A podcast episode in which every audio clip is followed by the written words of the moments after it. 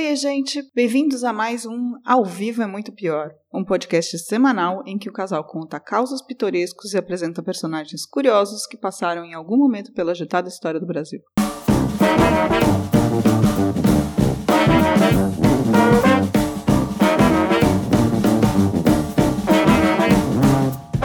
Olá, eu sou Danilo Corsi. E eu sou a Camila Kintzel. Hoje o nosso episódio está digno do Nat Geo ou do Discovery Channel. Hoje também é dia para deixar quem tem medo de avião, como eu, com ainda mais medo. Vamos contar a história do fatídico voo Varg duzentos e cinquenta e quatro, que em mil novecentos e oitenta e nove, no último trecho da viagem, entre Marabá e Belém, teve uma sequência homérica de desleixo, informações mal feitas e teimosia que levou ao maior acidente aéreo com um Boeing no Brasil até então. Porém, antes de decolarmos para a história, quero saber o que o Drinco nos mandou hoje para aguentar a gravação. Ah, para algumas pessoas que ainda não entenderam, o Drinco é o patrocinador do nosso podcast. Então eles nos mandam uma garrafa de vinho para ser degustada durante a gravação. E é por isso que a gente fala de vinho no comecinho. É tipo reclames, publicidade, saca? É só isso, querido ouvinte Cayenne lá do YouTube. Faz parte do mundo capitalista, que deve ser derrubado. E aí isso nunca mais vai acontecer. Enfim, Camila, o que vamos tomar hoje? A ouvinte Cayenne reclamou. Reclamou. Porque a gente fala de vinho? É, que ela queria ouvir um, a história e a gente estava falando de vinho. Vinho importante, para aguentar as histórias que a gente conta. Bem, e o vinho de hoje é o vinho verde Via Latina Alvarinho dois mil e dezessete. Um vinho português extremamente aromático, perfeito para tomar bem gelado, nesse calor daqui e não tanto no Brasil, às vezes com calor, às vezes com frio. Tá trinta e cinco graus no, no, no Brasil agora. Minha mãe falou que tava muito frio em Curitiba. Ah, Curitiba não é Brasil, é Rússia. Então, o bom é que você pode comprar ele por apenas sessenta e nove reais e noventa centavos, mudancinhas climáticas, usando o Drinco. Entra lá em drinco ponto com ponto br e aproveite a oferta. E você ainda ajuda esse podcast. Brinde em homenagem a Cayenne. Prost. Tchim, tchim.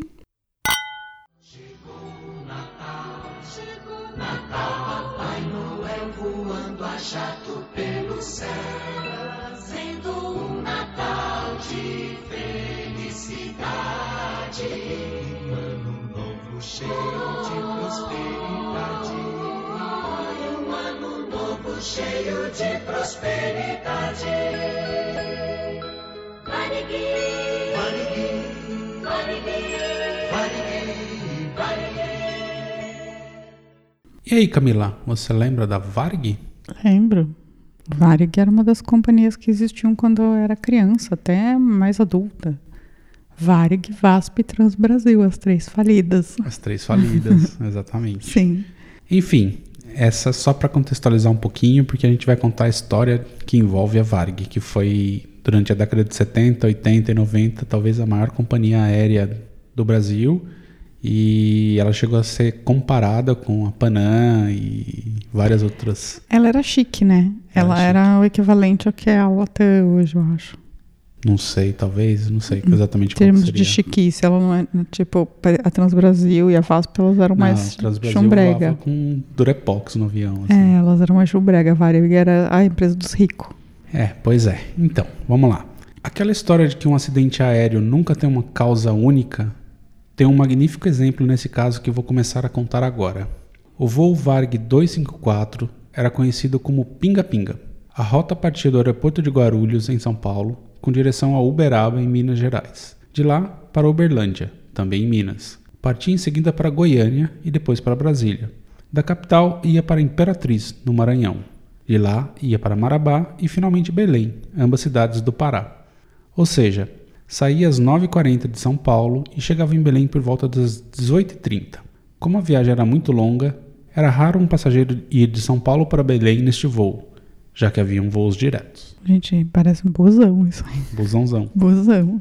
No dia três de setembro de mil novecentos e oitenta e nove, estava tudo certo para mais um voo de rotina. O comandante Garneiro decolou o Boeing sete três sete, modelo sete três sete dois quatro um, de São Paulo às nove horas e quarenta e três minutos e cumpriu tranquilamente sua parte no voo, pousando em Brasília às doze horas e cinquenta e cinco. Ali se deu a troca programada de tripulação. Agora o voo estava sob o comando do capitão César Augusto Padula Garcez, de trinta e dois anos de idade e quase sete mil horas de voo, sendo quase mil horas no Boeing sete três sete, dois quatro um, e o copiloto Nilson de Souza Zilli, vinte e nove anos de idade e oitocentas e oitenta e quatro horas de voo, sendo quatrocentas e quarenta e duas horas no Boeing sete três sete, dois quatro um. Eram experientes, então? Eram experientes. O copiloto era considerado novato, mas o, o piloto, o comandante, com certeza era considerado muito experiente. Ok. Oito anos depois do acidente, aqui está o Boeing sete três sete, pilotado pelo comandante César Garcez. Nos trechos seguintes, o voo de prefixo P P V M K foi tranquilo, chegando em Marabá às dezessete horas e oito minutos daquela tarde. Ali ficaria por meia hora para reabastecimento, desembarque e embarque de passageiros. E aí que começou a sequência de zicas que selou o destino do voo. Eu também vou simplificar um pouco a linguagem, afinal o vocabulário de aviação pode ser realmente complicado. Bom, vamos lá. Alguns meses antes, a Varig havia mudado seu procedimento para o plano de voo, acrescentando mais um dígito na numeração. Isso era ótimo para aviões como o D C dez, pois dava mais precisão de rota ao avião. No caso do sete três sete, isso era totalmente inútil. O comandante Garcez pegou o plano de voo e viu o rumo magnético zero dois sete zero. Como no Boeing eram necessários apenas três dígitos, ele raciocinou o lógico. Zero à esquerda não vale nada, então a rota era duzentos e setenta. Colocou a numeração nos instrumentos de navegação do avião, mas a verdade é que o quarto dígito era o da precisão fina, ou seja, ele é que deveria ser descartado. A rota correta era zero dois sete. Aliás, nos meses anteriores, vários pilotos cometeram o mesmo erro, mas conseguiram perceber antes de qualquer problema maior. Mesmo assim, a Varig não alterou o procedimento, nem fez treinamento com os pilotos. Nossa, eles não tinham sido treinados para isso? Não. Então ele teve que supor. Supôs. Eu suporia... Eles, eles sabiam, os pilotos sabiam que ia ter uma, um acréscimo, uma mudança no, no, no plano de voo, que ia ter mais um dígito, mas não foi explicado exatamente o que, que era. Qual esse... era o dígito? É. Aí ele viu o zero duzentos e setenta e falou, ah, o zero à esquerda não vale nada, tira o zero. Na verdade... Tinha que ser zero dois sete ponto a precisão. A Varig não usava pontuação para fazer esse, esse quarto Nossa, número. Nossa, que cagada. Eu também olharia para zero dois sete zero como duzentos e setenta, não como vinte e sete. Exatamente. E na época, a Varig tinha mudado o plano de voo dela e, infelizmente, ela colocou um quarto dígito. E todos nós sabemos que os rumos magnéticos são de três dígitos, né? E uma coisa que eu quero chamar bastante a atenção de todos vocês, que na minha época a aviação era artesanal. O voo decola de Marabá às dezessete horas e trinta e cinco, supostamente em direção a Belém, com cinquenta e quatro pessoas a bordo, quarenta e oito passageiros e seis tripulantes. A duração estimada era de cinquenta minutos. De início, tudo parecia bem. Tanto o comandante como o copiloto estavam tranquilos recebendo informações do aeroporto de Marabá pela cauda. Transcorridos oito minutos de voo, o copiloto tenta entrar em contato com a Torre de Belém, pelo rádio V H F que tinha a bordo. Nada. Na cabine, o copiloto Nilson tentava localizar a cidade de Belém por visualização. Nada. O comandante Garcez insistia que estavam na rota correta. Com quase vinte e cinco minutos de voo, o centro de Belém, no aeroporto internacional de Val de Cans, recebeu uma chamada de outro Varig, R G duzentos e sessenta e seis, que procedia de Brasília, informando que o Varg duzentos e cinquenta e quatro não conseguia receber o centro de Belém na frequência V H F. O controle decidiu tomar a iniciativa de chamar o duzentos e cinquenta e quatro. Ah tá, eles conseguem chamar. Consegue, mas foi uma triangulação com outro avião. Ah, entendi. Varg duzentos e cinquenta e quatro, Varg duzentos e cinquenta e quatro, Varg. O controlador repetiu diversas vezes o chamado, na esperança que o duzentos e cinquenta e quatro o respondesse. Mas como isso não aconteceu, voltou a fazer a ponte por intermédio do R G duzentos e sessenta e seis. Pediu a esse que mandasse o duzentos e cinquenta e quatro chamar a Belém na frequência oito mil oitocentos e cinquenta e cinco quilohertz, em H F, High Frequency, de alcance muito maior. Como o aeroporto de Val de Cans passava por obras de ampliação e modernização, a sala H F fora temporariamente deslocada para uma dependência situada a cento e cinquenta metros de distância do centro e da torre de controle. Eita, tô vendo aquelas coincidências que vão dar merda. Pois é.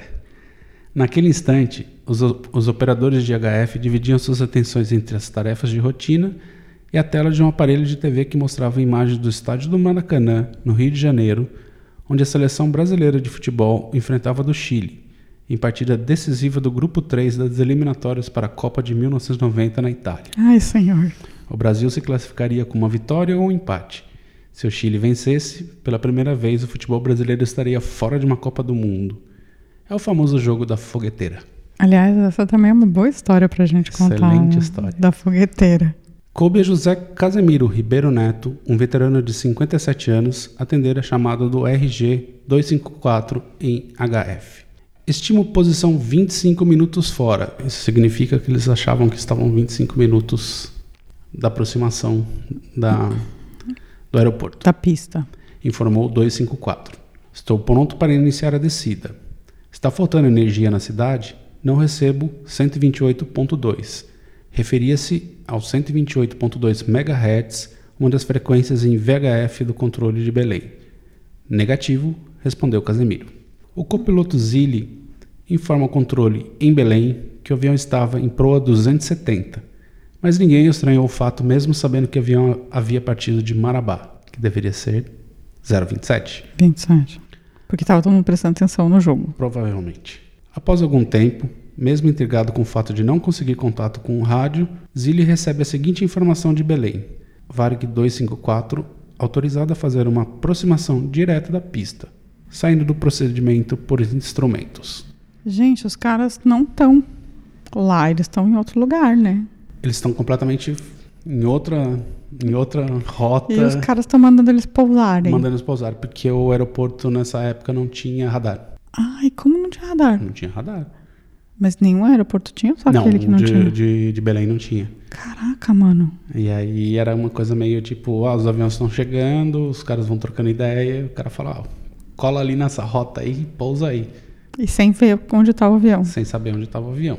O comandante Garcez faz sinal negativo com o dedo e o copiloto informou ao controle que o voo con- contestaria a autorização, pois mantinha a proa duzentos e setenta. Ninguém percebeu. Da seguinte maneira. Belém, boa tarde, Varg duzentos e cinquenta e quatro. Não, sem contato radionavegação e sem contato de V H F. Aí ele, chame nas outras frequências. Aí eu já tinha, eu falei assim, o duzentos e cinquenta e quatro já chamou nas quatro frequências que isso consta na carta de rota. E virei e disse o seguinte, o duzentos e cinquenta e quatro mantém o nível duzentos e noventa, proa duzentos e setenta, sem contato radionavegação. Aguarde. Para Zilli, o copiloto, não fazia o menor sentido que o controle havia autorizado, mas ainda não havia acendido o alerta. Mas ele diz que, neste momento, o comandante da aeronave percebeu que algo grave ocorria. Garcez pega o microfone e manda uma mensagem para Belém, onde diz que o Varg duzentos e cinquenta e quatro teve uma pane eletrônica, querendo dizer que teve desorientação cartográfica. Zilli confere os equipamentos e não vê nada de errado. Tá, peraí, então... Quem alertou foi o, o comandante. Não, é, o comandante, assim, o copiloto estava conversando com, com Belém, uhum. falando que estava duzentos e setenta. Belém não percebeu, autorizou o pouso. E o comandante se ligou que tinha alguma coisa errada. E nesse momento ele falou para Belém que estava com problemas, com pane eletrônica no, nos equipamentos. E por isso que ele estava meio perdido. E o copiloto percebeu que tipo, não tem nada errado, não tinha pane nenhuma nos equipamentos. Ah, entendi. A partir disso, Zilli começou a pedir para o comandante voltar para Marabá, mas esse se negava, ainda imaginando estar próximo de Belém. Na terceira vez, ao ser questionado por que não retornariam, o comandante apenas respondeu que já havia sido difícil pousar em Marabá por conta de uma queimada na região. Olha... Já havia se passado uma hora de voo e eles tinham combustível para três horas. Bem, mas dava tempo de voltar para Marabá. Dava tempo. Nesse momento daria tempo de voltar. O copiloto Zilli comentou. A partir do momento que ele fala que teve a desorientação, eu peguei a carta e estava anoitecendo. Estava tranquilo e estavam sobrevoando um rio. Eu vi que o rio da carta não tinha nada a ver com o rio que a gente estava sobrevoando. Ele disse ter informado isso ao comandante, que comentou que o formato de plano era uma porcaria. Imediatamente, fechei a carta e guardei do meu lado. E nesse negócio de voltar ou não, ele disse com muita convicção que Belém tinha ficado para a direita e para a cauda. Eles teriam passado por cima de Belém. Ah, tá. Então o cara achou que, na verdade, eles saíram de Marabá, foram para Belém, só que eles passaram por cima de Belém sem perceber a cidade. Exatamente. O copiloto começou a tentar sincronizar Macapá, alternativa de voo, mas não conseguia nenhuma resposta. Não entrava nada. E como não entrava nada, eu, tenso e com medo danado, comecei a pensar no aeroclube. Já que a gente não consegue radionavegação, vamos tentar as radiodifusoras. Uma curiosidade, esse é um dos motivos que as rádios têm aquelas siglas Z Y alguma coisa, que é justamente para fazer passar sua localização geográfica para aviões. Ah, é? Z Y P. Uhum. Sim, ah, aí você sabe bom. Exatamente onde esse lugar está e você sabe onde você está. Se você perder contato com rádio e tal, você localiza uma radiodifusora e você consegue saber onde você está. Mas existe isso ainda, não, né? Acho, hoje em dia não. Na, na aviação, não. Na, nas rádios sim, mas na aviação não, porque agora é tudo automatizado, é, né? Não, mas G P S. Eu tô pensando se é alguma rádio que a gente ouve fala isso. Acho hum, que não. Especificamente, não lembro de cabeça. Acho que não. É. Mas enfim, o Zilli lá tentando fazer as coisas e não encontrou rádio nenhuma. Ele conseguia continuar falando com Belém por... Pro Triangulação. H F. É, não, agora pro H F, que é uma, uma frequência de rádio mais potente. Entendi. E eles conseguiram autorização para baixar para mil e duzentos metros, preparando para o pouso. Então, assim, Belém no norte, os caras estavam indo para outro lugar, e a torre de Belém, que não sabia onde ele estava, falou assim, pô, baixa para mil e duzentos metros que você pra vai pousar. pousar. Vamos pousar. Nessa altitude, Zilli questiona, comandante, tem alguma coisa errada. Zilli afirma que Garcez olhou com cara feia e pergunta o que estava errado. Comandante, eu disse que já era para a gente ter avistado Belém. É uma cidade grande e a gente se afastou apenas quarenta milhas. E o comandante disse, Zilli, não concordo porque a gente desceu devagar. Ele manda o copiloto monitorar as rádios, não encher o saco e assumiu tudo. É, bem, também tem um pouco de arrogância, né? Tem muita arrogância nesse caso. É, sabem se localizar através da posição do sol, né? Quando você está viajando do sul para o norte, qual seria a posição correta do sol à tarde?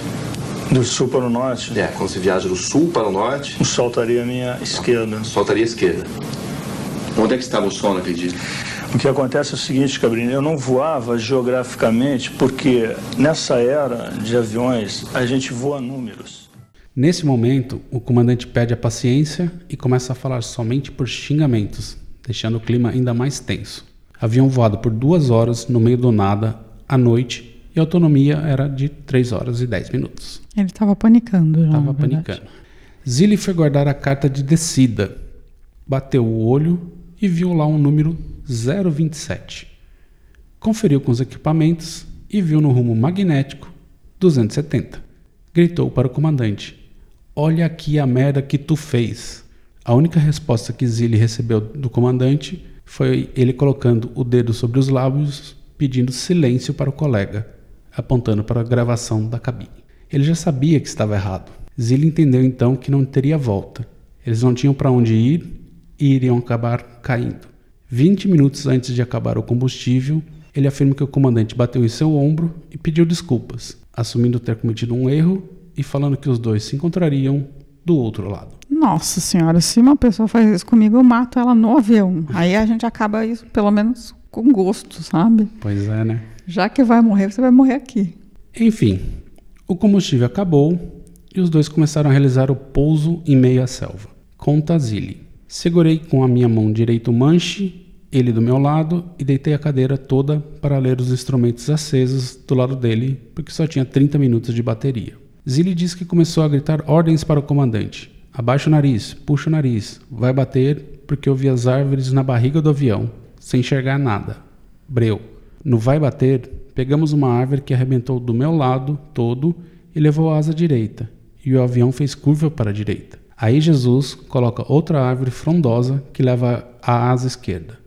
Acerta o charuto e encaixa o charuto no meio da selva amazônica. Caraca, mano! Eles deram muita sorte, assim, quebrou uma asa, quebrou a outra e aí foi retinho. Não, e tem uma outra coisa que também, eles estavam sem combustível, né? Então o avião Sim, não explodiu. Não explodiu. Se tivesse pegado ali, teria explodido na hora. É, eles estavam no, no berro já. Mas, meu Deus do céu, que desespero. Que desespero. E imagina você ser uma das outras pessoas que estão lá, tipo, só né? querendo ir para Belém. Um voo de cinquenta minutos, você já tá voando há três horas, assim, é. né? E, de repente, eles avisaram a, a galera Não, que... assim, eles só avisaram que, tipo, segura a Berenice, assim, porque... Vamos bater. É, ele falou que tá acabando a gasolina e vamos fazer um pouso forçado. Esse foi o aviso do comandante para os passageiros. Você morria nessa hora, né? Não, fácil. Você morria já não. Só de saber já tá, morri. Nos cinquenta e sete minutos de voo, quando você não chegou em Belém, você já estava morto, né? Eu, tô, eu acabei de parar. A gente vai ter que descer agora. Eu vou poder falar mais, a gente vai se preparar aqui para o pouso, ok? É falta de relação para o pouso passado. Enfim, o avião que deveria pousar em Belém acaba caindo a sessenta quilômetros de São José do Xingu, no Mato Grosso. No Mato Grosso. No Mato Grosso, ele estava indo para o outro lado. Apenas um passageiro que estava de pé durante o pouso forçado morreu na hora. Por que, que o cara estava... Ele estava indo para a cabine para saber o que estava acontecendo. Ah, ele estava puto. É. Entendi. onze passageiros que estavam na parte frontal foram esmagados na queda, pois os assentos da parte traseira do avião se soltaram e os prensaram. Ah, eles morreram então. Não imediatamente. Calma lá. Tá, na queda. Os sobreviventes se reuniam ao lado da fuselagem destroçada do avião, sem ideia de onde estavam. Dentro do avião, os passageiros presos e esmagados começavam a morrer aos poucos. Passaram a noite de três de setembro ali, e no dia seguinte ainda não tinha ideia do que fazer. Zilli e Garcez sobreviveram, e ainda na mata, o comandante sugeriu fazerem um relatório ali mesmo. Zilli descartou na hora, não iria contar mentiras. Nossa, ele não matou o Garcez? Eu teria não. matado o Garcez. Ele estava todo arrebentado, ele não conseguiria... Nossa, é... eu mataria muito o Garcez, não importa o que acontecesse. É, ele estava super arrebentado, ele não conseguiria fazer nada. No dia cinco, o passageiro Afonso Saraiva sobe em uma árvore e diz que localizou uma fazenda.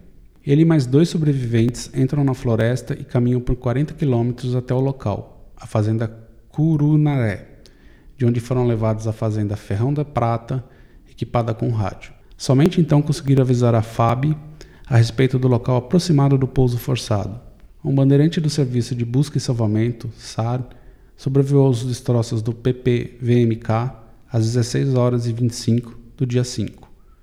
O pouso forçado destruiu a aeronave, abrindo uma clareira de mais de cem metros na mata. Os primeiros sobreviventes foram resgatados na noite do dia cinco, assim como os corpos das oito, oito primeiras vítimas, que chegariam a doze até a conclusão dos resgates. Ah, então foram os onze da frente, mas o cara do meio. Exatamente, todos esses morreram. O pessoal que foi esmagado morreu, mas eles morreram na hora. Eles foram morrendo porque levou três dias até conseguirem resgatar tudo. Ah, e... só, só mais um comentário. É, o serviço, você falou que o, o serviço de busca e salvamento que foi pegar os caras são os caras da S A R, que, de onde veio o Para-S A R, que tem o caso do Para-S A R. Ouçam aí. Ouçam aí a história do cara do, do paraquedista que salvou o Rio de Janeiro. Eu fui guardar a carta de descida, vocês acreditam nisso? Eu não tinha nada para fazer, peguei a carta de descida. Quando eu bato o olho na entrada do arco D M E zero vinte e sete, eu gelei nessa hora, gelei. Peguei e falei assim: olha aqui a merda que tu fez. Enfim, após o resgate, a investigação começou imediatamente.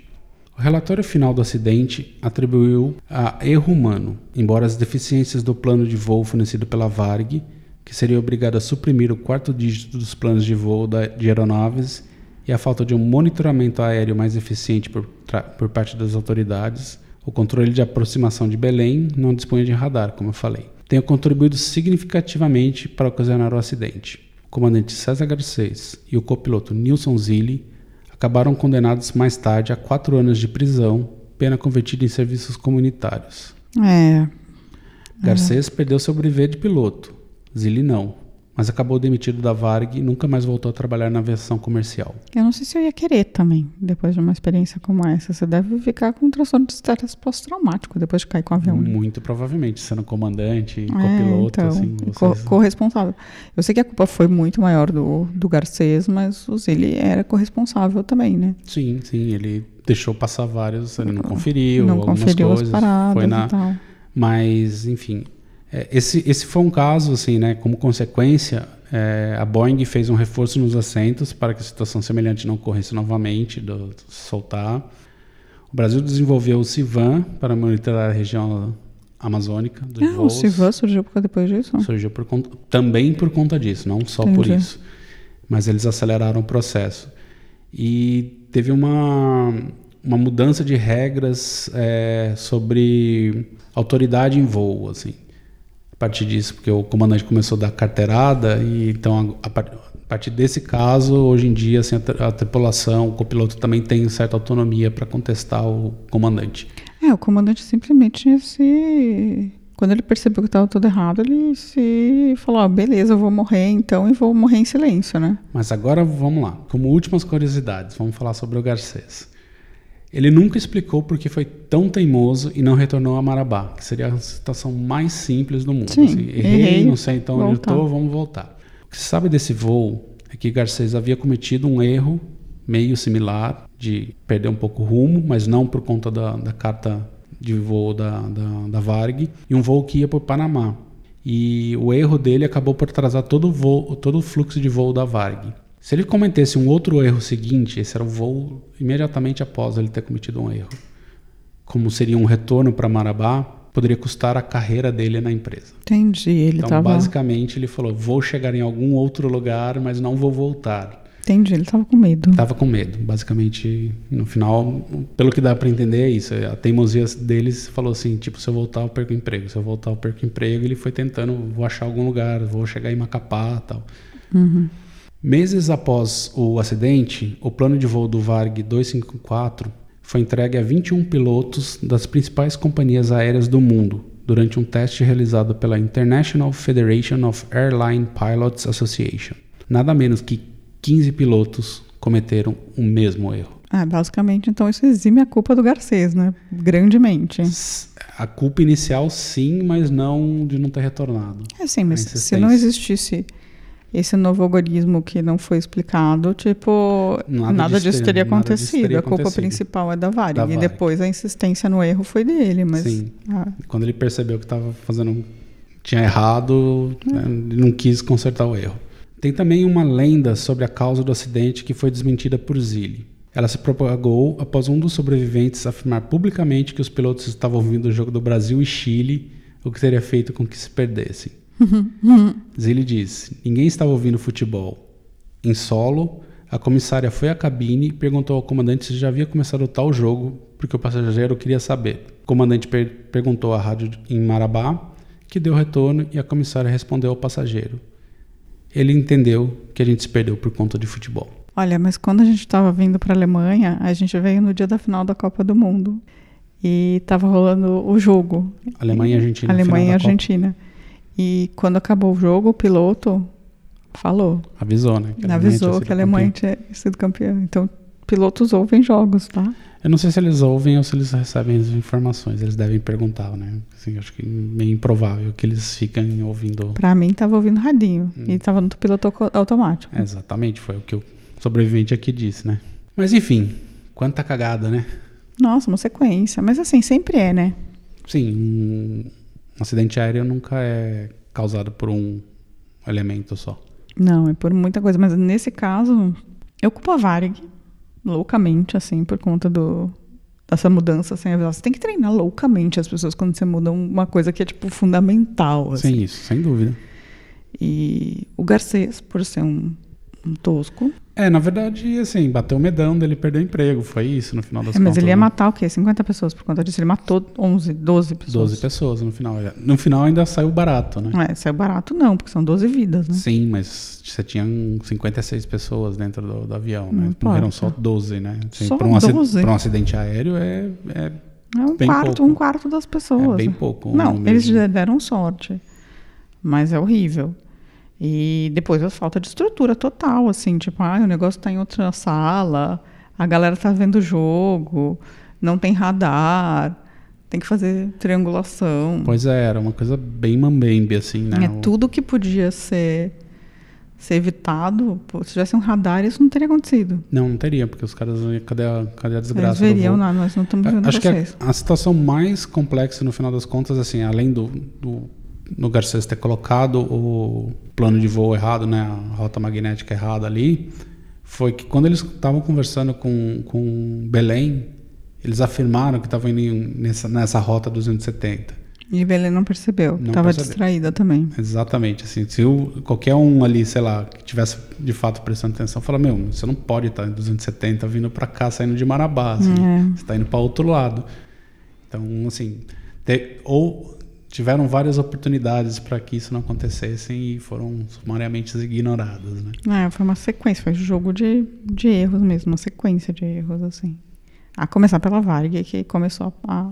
A Sim, a Varig foi a, mais, a principal responsável, eu acredito. Gente, que tristeza, assim. E que medo, que pânico. Mas ainda bem que sobreviveram. Boa mas... parte sobreviveu, assim. Mas imagina você caindo num pane seca no meio da Amazônia. Os caras ainda ficaram, depois de cair, ainda ficaram três dias esperando... Dois, né? Eles caíram é, dia três. Eles caíram dia três à noite. Foi às nove horas da noite que eles caíram. Nossa, e... imagina você cair no meio da Amazônia naquela escuridão, assim. Nove horas da noite e só resgatados quatro da tarde, quatro e meia da tarde do dia cinco, assim. Então você passou toda a noite do dia três, o dia quatro inteiro, a noite do dia quatro, o dia cinco praticamente inteiro, para ter um, um resgate. É, que bom que aquele cara subiu na árvore e conseguiu ver a fazenda, né? né? Porque senão ninguém tava... O cara ali teve... Foi, foi guerreirinho. Mas as pessoas estavam procurando o avião?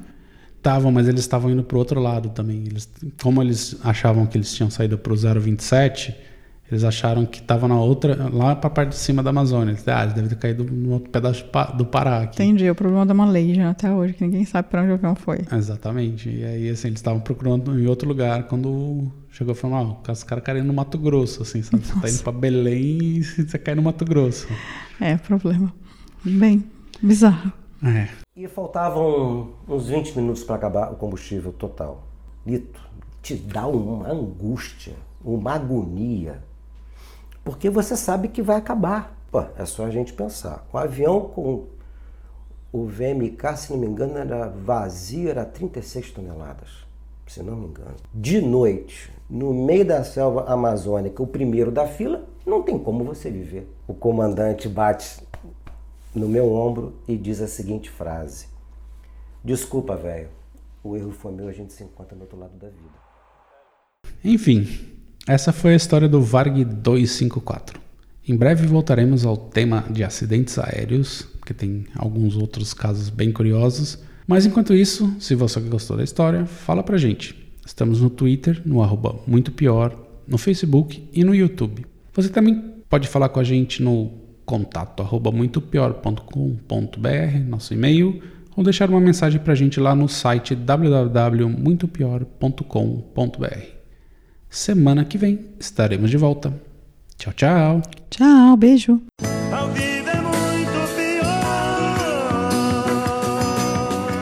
Este programa é um oferecimento de drinco ponto com ponto b r.